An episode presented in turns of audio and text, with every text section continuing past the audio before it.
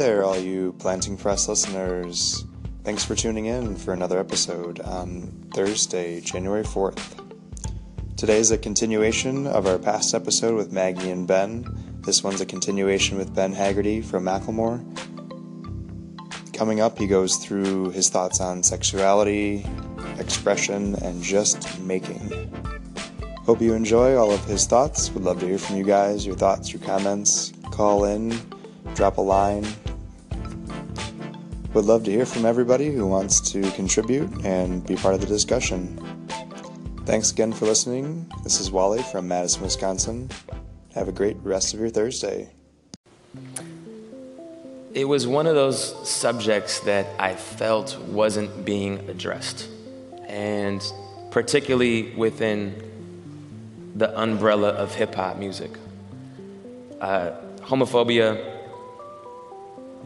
derogatory terminology in reference to gays, still rampantly used.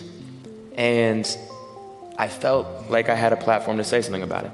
I didn't know what exactly that platform was, being a straight male, but I understood that I had, you know, you get to a certain point, you're like, what do I want to say? What do I want to convey to the people? I have an opportunity here. And it takes time and energy and dedication to the craft to like peel through the layers of yourself until you get to that point of a song. Mm. And I tried writing from the perspective of a gay, bullied kid, thought it was good, brought it to Ryan. He was like, no. Mm. That's not your story.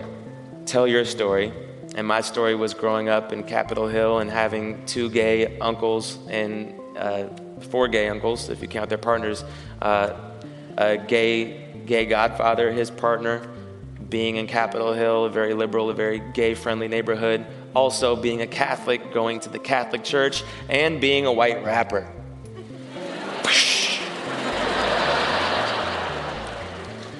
Put them together, and you got same love. And, and that's and it was me speaking on an issue that I, that I feel very passionately about. I feel that all human beings deserve the right to love whoever they want to love, and no one has the ability to tell them otherwise.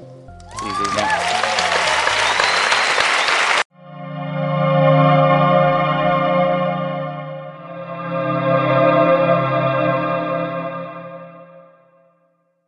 That can kill you with it is if you let that perfectionism stop you from beginning in the first place. Yeah. And so much of like what what goes into making a song it takes courage. It takes you know you, you battle in some fear. If you have a good song you got to write another good song. And there's there's expectation and the pressure for first and foremost comes from yourself. Right. so staring in front of a blank piece of paper is a challenging thing and it always has been. It was challenging when i was 16 years old writing for the first time. It was challenging at 30 years old. It's it's hard. And because I know that I want to live up to my fullest potential. I want to be the best human being that I can possibly be, and I want to make the best art that I can. But sometimes you have to write just to write. And if that turns into something great, hone it until it's the best that it can be, and then eventually put the paintbrush down, put like the final coat of lacquer on the canvas, and just walk away. And that's perfect. And that's the same of that's amazing.